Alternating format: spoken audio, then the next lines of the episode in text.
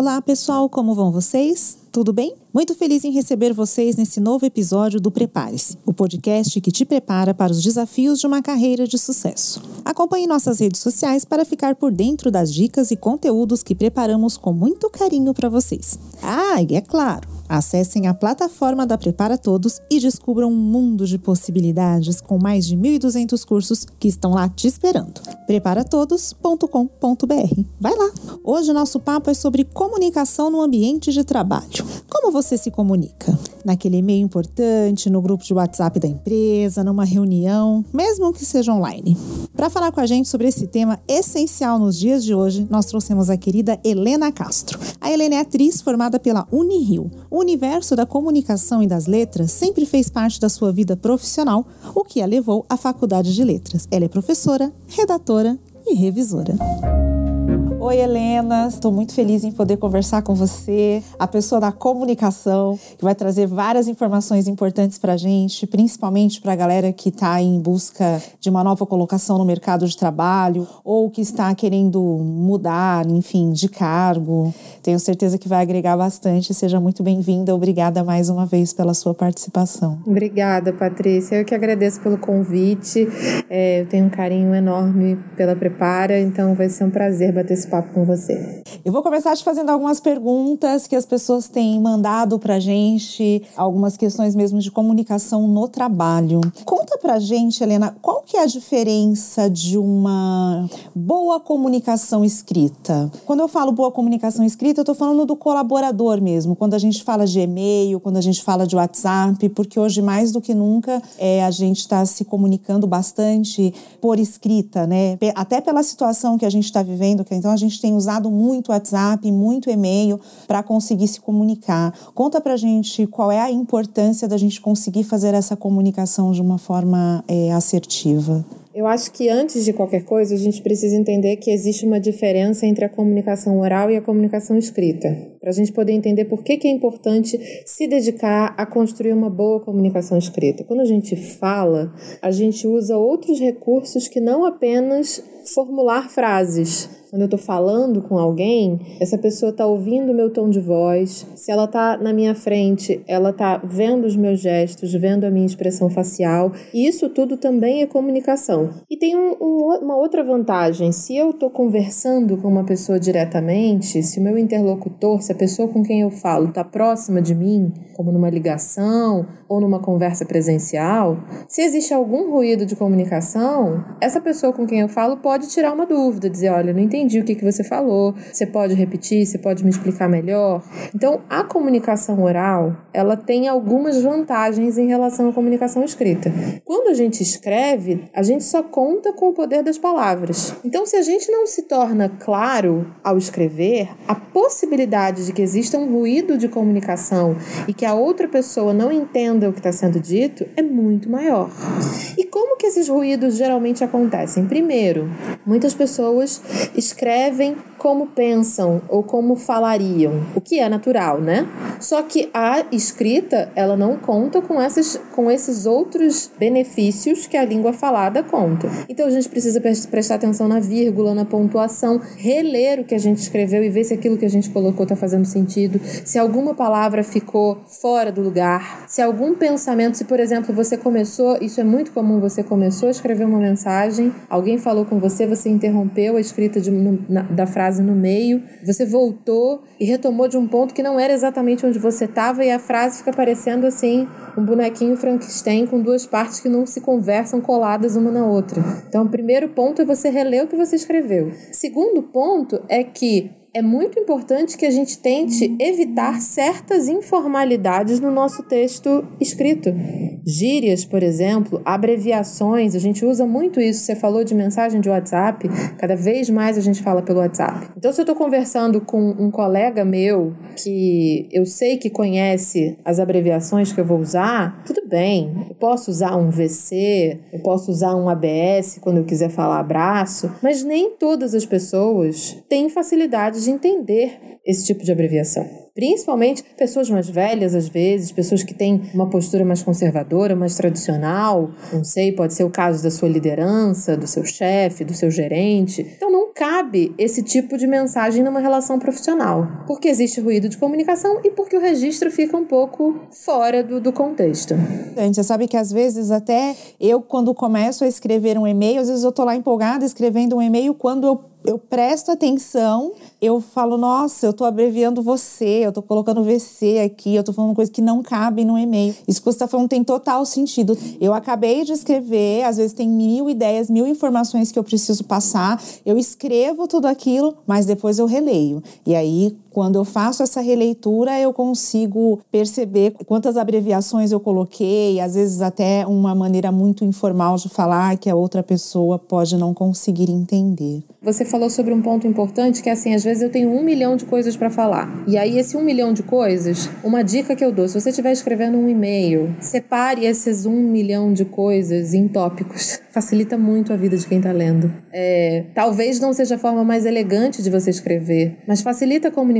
Coloque as coisas em tópicos. Tópico 1, um, que eu preciso tratar com você, tópico 2, porque às vezes no texto corrido as coisas se perdem. E um outro ponto, quando a gente tem um milhão de coisas para falar, é o famoso áudio do WhatsApp. Porque a gente às vezes na pressa pensa assim, eu tenho um monte de coisa para falar com essa pessoa. Se eu for digitar na telinha do celular lá só com o dedinho, vou levar muito tempo, então eu vou gravar um áudio. Só que a gente precisa ter uma certa etiqueta em relação a essa questão do áudio do WhatsApp. Por quê? Às vezes a gente grava, a gente brinca que a gente não tá gravando um áudio, está gravando um podcast. E aí grava sete minutos de áudio e a pessoa talvez não tenha essa disponibilidade para te ouvir em sete minutos. Nesses casos, talvez seja melhor mandar uma mensagem: posso te ligar rapidinho? E você liga rapidinho para a pessoa e resolve do que mandar um áudio muito grande, que você fica ali num monólogo e quando acaba, a pessoa já não lembra mais qual foi a primeira coisa que você falou com ela. É verdade, às vezes eu recebo é, alguns áudios assim que eu penso: meu Deus, realmente é muita informação que essa pessoa tem para me passar. A gente já fica até com preguiça às vezes de abrir. E às vezes a gente não tem realmente essa disponibilidade. A gente está numa vida super corrida o tempo todo. O que eu ia te perguntar, assim, eu tenho uma curiosidade muito particular. Em relação ao e-mail, quando a gente coloca lá no assunto do e-mail, como é que a gente faz isso? A gente coloca, por exemplo, se eu estou trabalhando num projeto, eu coloco o nome do projeto no e-mail porque é sobre ele que eu vou falar, eu coloco um, um, um tópico mais importante, o assunto, eu, eu, não, eu não sei. A hora de escrever o e-mail, para mim, ok, mas a hora de colocar lá assunto, eu sempre travo. Que dica que você tem para me passar? Eu vou trazer uma, vou trazer uma referência antiga. Quem já é um pouquinho mais velho vai lembrar. Lembra quando a gente escrevia telegrama, que a gente tinha que condensar as principais informações? É um pouco isso que a gente tem que lembrar quando a gente escreve o assunto. O assunto é aquilo que aparece primeiro para a pessoa quando ela vai abrir o e-mail. Então é o que vai fazer ela abrir o teu e-mail primeiro ou depois. então você precisa caprichar no teu assunto para essa pessoa querer abrir o teu e-mail logo ou deixar lá mofando na caixa de entrada. Vamos combinar que isso acontece. Você abre teu e-mail, tem 50 mensagens, você vai no que é prioridade. Então, se você coloca primeiro o nome do projeto, já é uma forma de você dizer para a pessoa o que que você está falando. E segundo, se você conseguir colocar o nome do projeto e ao lado o assunto que você vai tratar, então projeto tal, traço, assinatura de contrato. Pronto, a pessoa já sabe o que que você vai trazer naquele e-mail. E se realmente for urgente, e aí, gente, isso é um recurso que também cabe a questão da etiqueta. Se realmente for uma coisa urgente e que você precise da atenção da pessoa que está lendo o quanto antes, vale às vezes você colocar um urgente, mas não coloca em caixa alta, assim. Isso é uma questão também, a caixa alta, o uso da caixa alta. A menos que você esteja intencionalmente querendo dar uma uma, uma chamada, uma, um puxão de orelha na pessoa. E aí também varia muito da tua relação com essa pessoa que está recebendo tua mensagem. Porque a caixa alta, para quem não sabe,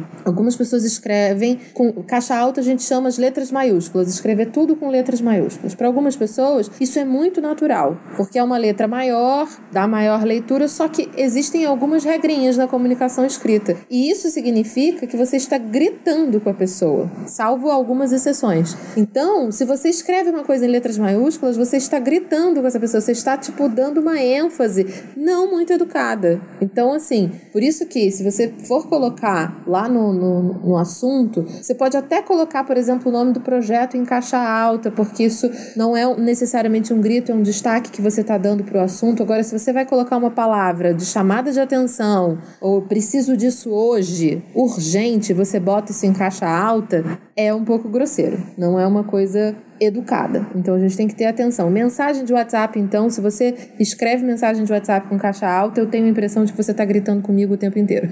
Só tá brava, né? Pois é, vontade de dizer, você não precisa gritar, tá tudo certo. Não tá gritando, só tá escrevendo, mas essa é a mensagem que você tá me passando. É bom saber. Lá no começo da nossa conversa, você falou dessa questão de quando você está pessoalmente com uma pessoa, você consegue é, explicar melhor, né? Você acaba conseguindo se fazer mais clara. Você consegue explicar para gente o que é comunicação não verbal? Porque a comunicação verbal a gente já sabe, é falar. É, eu me comunico falando. Quando nós falamos em comunicação não verbal, o que isso quer dizer? Olha, a comunicação não verbal, ela é tão importante quanto a comunicação verbal. E a gente não se dá conta disso não se dá. Então, eu vou trazer exemplos da vida prática. Antes da gente falar da forma como a gente fala e que a gente se comunica, preste atenção na vida ao nosso redor. Quando você olha uma propaganda, a propaganda tem imagem, ela não só tem texto. Os logotipos foram feitos para chamar a sua atenção através de imagem. Então, você, dependendo de uma, de uma marca muito conhecida, se for uma marca muito conhecida, você consegue reconhecer, mesmo que não esteja o nome dela escrito, só pela imagem. A imagem tem um poder importantíssimo. Isso também é comunicação não verbal. Então, isso é um, uma, um ponto importante, até para a gente entender o que, que a gente compartilha, tá, gente? Às vezes você tá mandando um, um memezinho, uma figurinha no teu WhatsApp, presta atenção no que você tá mandando. A imagem, ela causa impacto. Às vezes uma coisa para você não tem, não tem tanta importância, para o outro vai bater de uma forma esquisita.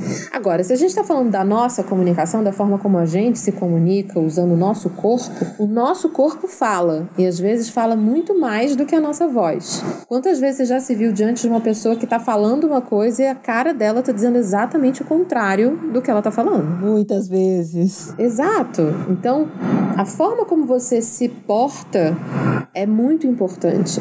Por exemplo, não adianta nada você estar tá vestido de terno e gravata, super elegante e sentado de forma desleixada na cadeira. Existe um ruído de comunicação. A tua roupa fala uma coisa e a tua postura fala outra. O que, que vai prevalecer ali? A tua postura, teu desinteresse. Você está conversando com uma pessoa e você está falando, aham, tô te ouvindo, eu tô te ouvindo, mas você está desenhando no papel bolinhas enquanto ela fala? O que que prevalece? A tua fala dizendo eu tô entendendo, eu tô te ouvindo? Ou a tua postura de não estar prestando atenção e fazendo desenho no papel? Quando você fala para uma pessoa, eu sempre vi isso assim em casa, né? Você pode ser extremamente grosseiro com uma pessoa sem usar nenhuma palavra de baixo calão, usando uma construção de frase totalmente educada.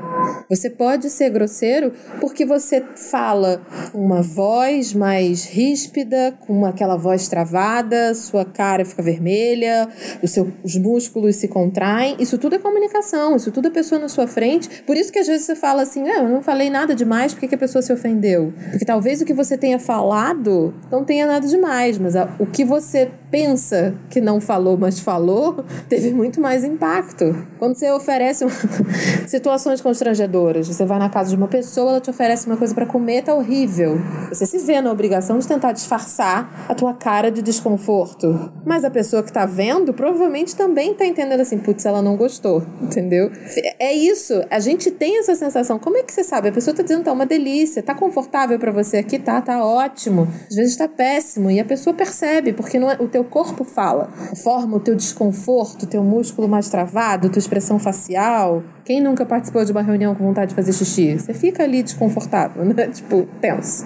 Então, isso que você está falando é muito legal, é muito importante, principalmente, eu acho que para esse pessoal que está tentando uma recolocação no mercado de trabalho. Porque aí a gente chega na fase da entrevista, e a entrevista é sempre muito tenso, né? Você vai, sabe que vai ter alguém ali que vai te avaliar, que está o tempo todo te analisando. Então, é importante você lembrar que você tem uma boca e um corpo inteiro falando. Então, nem sempre aquilo que vai sair da sua boca vai ser congruente com aquilo que o seu corpo está dizendo. É, eu não sei se, se eu consegui captar bem isso que você está é, passando para gente, mas é isso que eu imagino. Assim, muitas vezes eu já fui em entrevistas de emprego, mesmo falando baixo, mesmo falando pausadamente, o meu corpo gritava muito. Eu tô falando isso porque eu já recebi esse feedback. Então, eu acho que é um toque bem importante para quem vai fazer entrevista. Já tem a questão da atenção, relaxa, quando você vai fazer uma entrevista, é de você que você está falando, você é o produto, ninguém sabe mais de você do que você mesmo.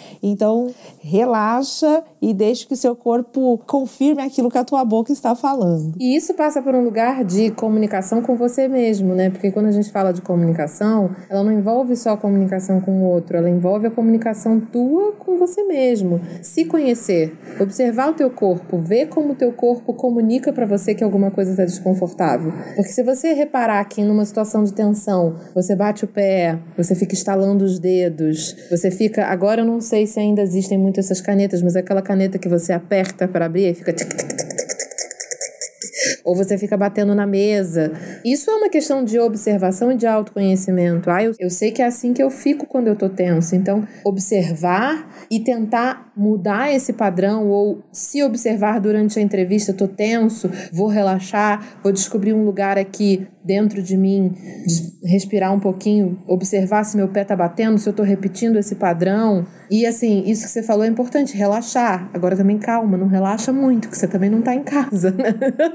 Não dá para relaxar muito também, né? Que aí a pessoa já se joga, já senta numa postura errada na cadeira também, ó, tô super confortável, quero mostrar que eu tô segura e confortável. E aí acaba passando uma imagem que também não é uma imagem bacana numa entrevista de emprego. Porque estar relaxado, ter uma relação relaxada, tranquila, né, onde duas pessoas estão tranquilas, não significa informalidade. Você tem um respeito pela pessoa que está na sua frente, não é seu amigo, não é a pessoa que vai com você no restaurante, no bar, na festinha né? Mas você não precisa estar tá tenso, você pode falar com ela naturalmente, com leveza, com educação, mas com respeito também. São coisas que caminham juntas. Você não precisa ser super relaxado, tirar seu sapato, contar coisas da sua vida que não cabem, mas você pode estar tá tranquilo, em paz com você mesmo.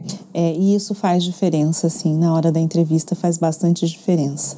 E Helena, o que, que você acha desse estrangeirismo na linguagem corporativa? O que, que você tem para me dizer sobre isso? É a nova tendência mesmo?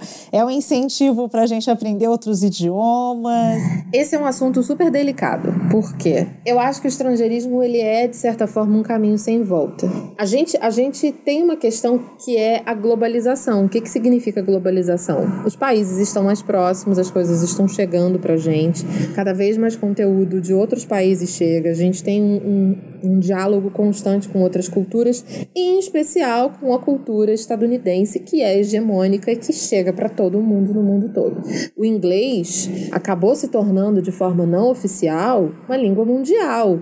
As pessoas acham que todo mundo tem que saber falar inglês, e de fato, se você vai a outros países, o inglês acaba sendo uma língua franca ali, né? Que você pode dialogar com a outra pessoa, não é a tua língua, não é a língua do outro, mas vocês têm esse encontro em comum.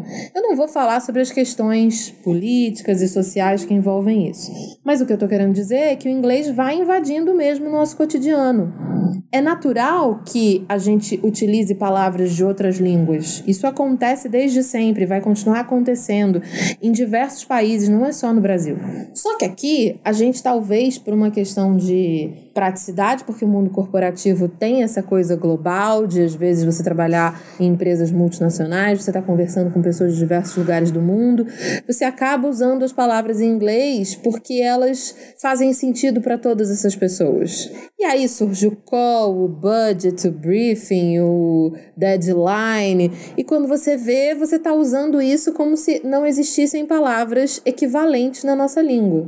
Então, eu não sou de um posicionamento radical. Eu acho que a gente não pode abolir todas as palavras estrangeiras, até porque essas palavras acabam entrando no nosso vocabulário. Elas acabam passando por um processo de aportuguesamento. Abajur é uma palavra em francês, a gente aportuguesou. Shampoo é uma palavra em inglês, a gente aportuguesou. As palavras vão sendo é, é, absorvidas pelo nosso vocabulário e são aportuguesadas. Mas a gente tem que ter atenção pelo, no que diz respeito ao uso excessivo dessas palavras. Porque a gente não precisa. Ninguém vai dizer que vai num concerto de música. Você diz que vai num show. Essa palavra já está absorvida na nossa língua. A gente não usa. Mas a gente pode, quem sabe, trocar. Você não precisa fazer um call, você pode fazer uma reunião. Porque reunião é uma palavra que faz parte do nosso dia a dia. É uma palavra que a gente já usava.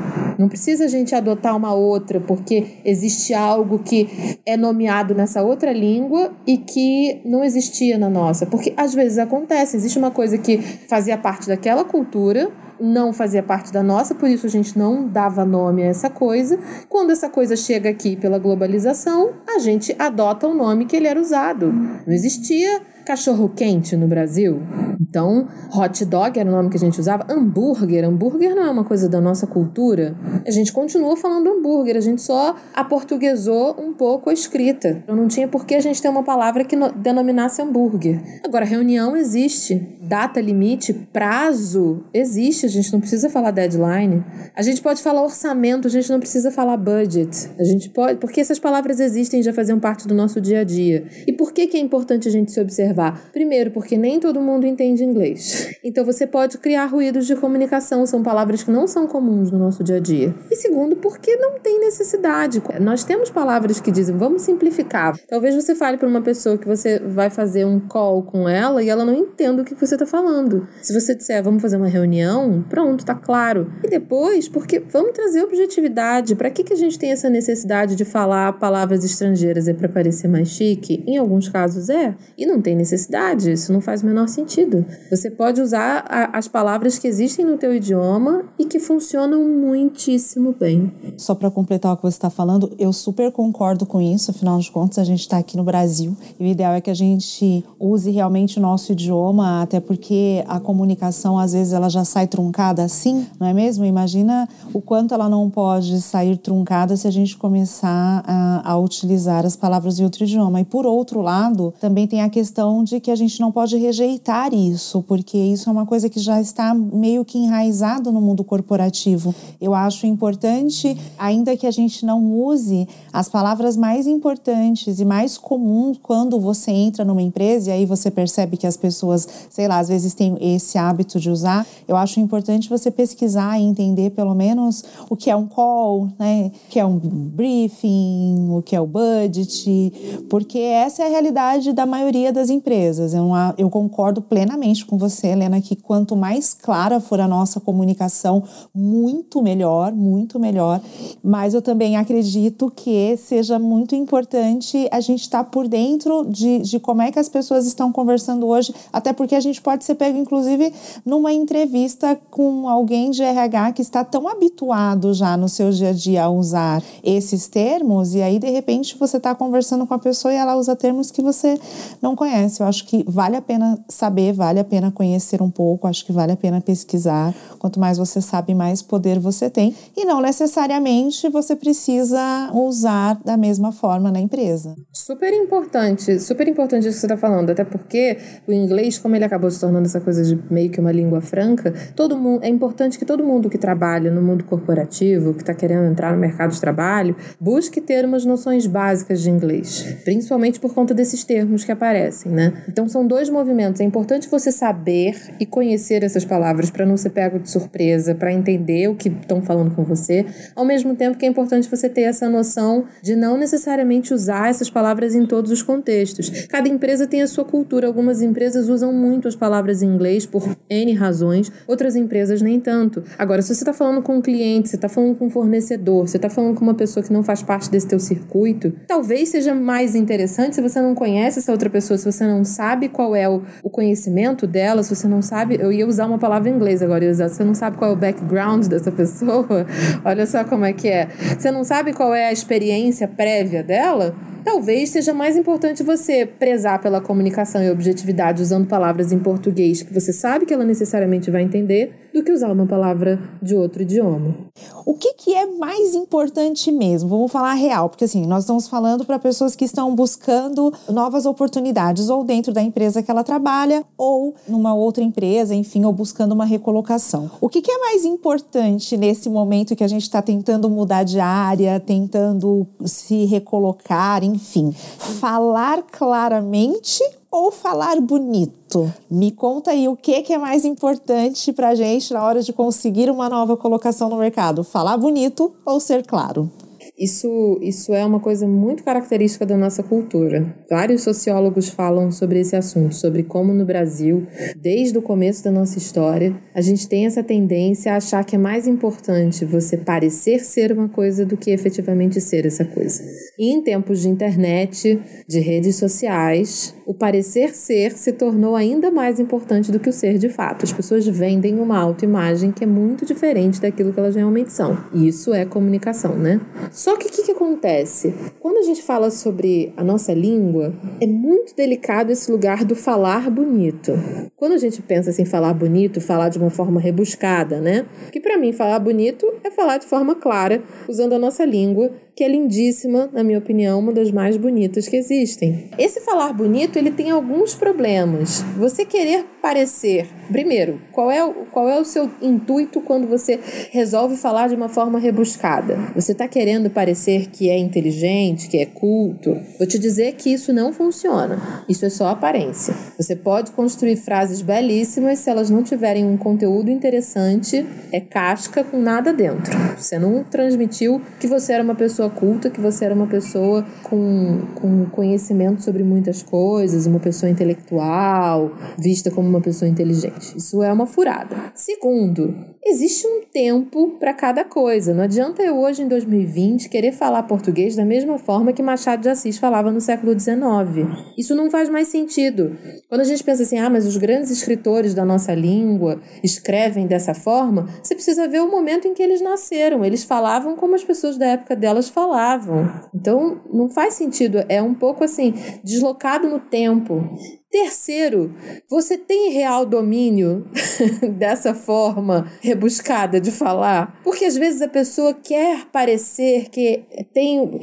E ela acaba se embolando e a coisa vai virando um negócio esquisito. Você usa palavras que você não conhece de fato, que você ouviu, você não sabe o significado daquela palavra, esse mesmo, aí você emprega ela num contexto diferente. A pessoa que ouve virou um ruído de comunicação, virou uma coisa esquisita, porque cadê o objetivo primordial, que é se comunicar, que é tornar-se claro, fazer com que a mensagem chegue de forma clara e objetiva. Se perdeu. Então, elegante, bonito, fino é você falar de forma simples, objetiva e clara, do seu jeitinho.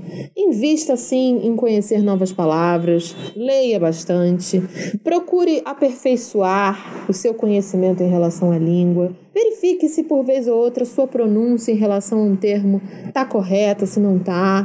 Mas você não precisa se preocupar em usar o pretérito mais perfeito que ninguém mais usa. Você não precisa se preocupar em usar palavras que ficaram perdidas lá no século XIX, porque isso não faz o menor sentido.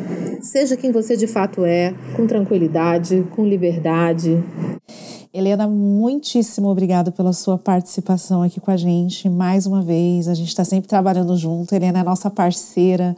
Muito obrigada por acreditar no nosso projeto, por acreditar na nossa plataforma. Pessoas, é, sigam os conselhos da Helena usem a nossa plataforma. A gente tem mais de 1.200 cursos, como vocês sabem. Inclusive, a gente tem os cursos de inglês também. Então, eu acho legal dar uma olhada se seu inglês não está muito bom. O mundo corporativo, ele usa mesmo umas palavrinhas meio diferentes. Então, a gente tem dentro da nossa plataforma alguns cursos de idiomas. Aproveita, utilize realmente. A gente está aqui para te ajudar, precisando. Chama a gente. Vocês têm o nosso chat, a gente tem o Facebook também. Então, acessa lá que você vai ter sempre novas informações. Obrigada, Helena. Muito obrigada mesmo por nos apoiar nesse projeto. Obrigada, eu que agradeço. Fiquei muito feliz de participar. Espero que essas informações que eu passei tenham ajudado de alguma forma os ouvintes aqui do podcast. Com muito prazer que eu participe. Produção desse podcast é da Prepara Todos. Apresentação de Patrícia Beltrão, eu, direção do Bruno Aranha, assistência do Hugo Bueno e de Vinícius Sobrinho, edição de Vinícius Sobrinhos e a arte é do Jean Cachi. Prepara Todos, minha atitude, meu sucesso.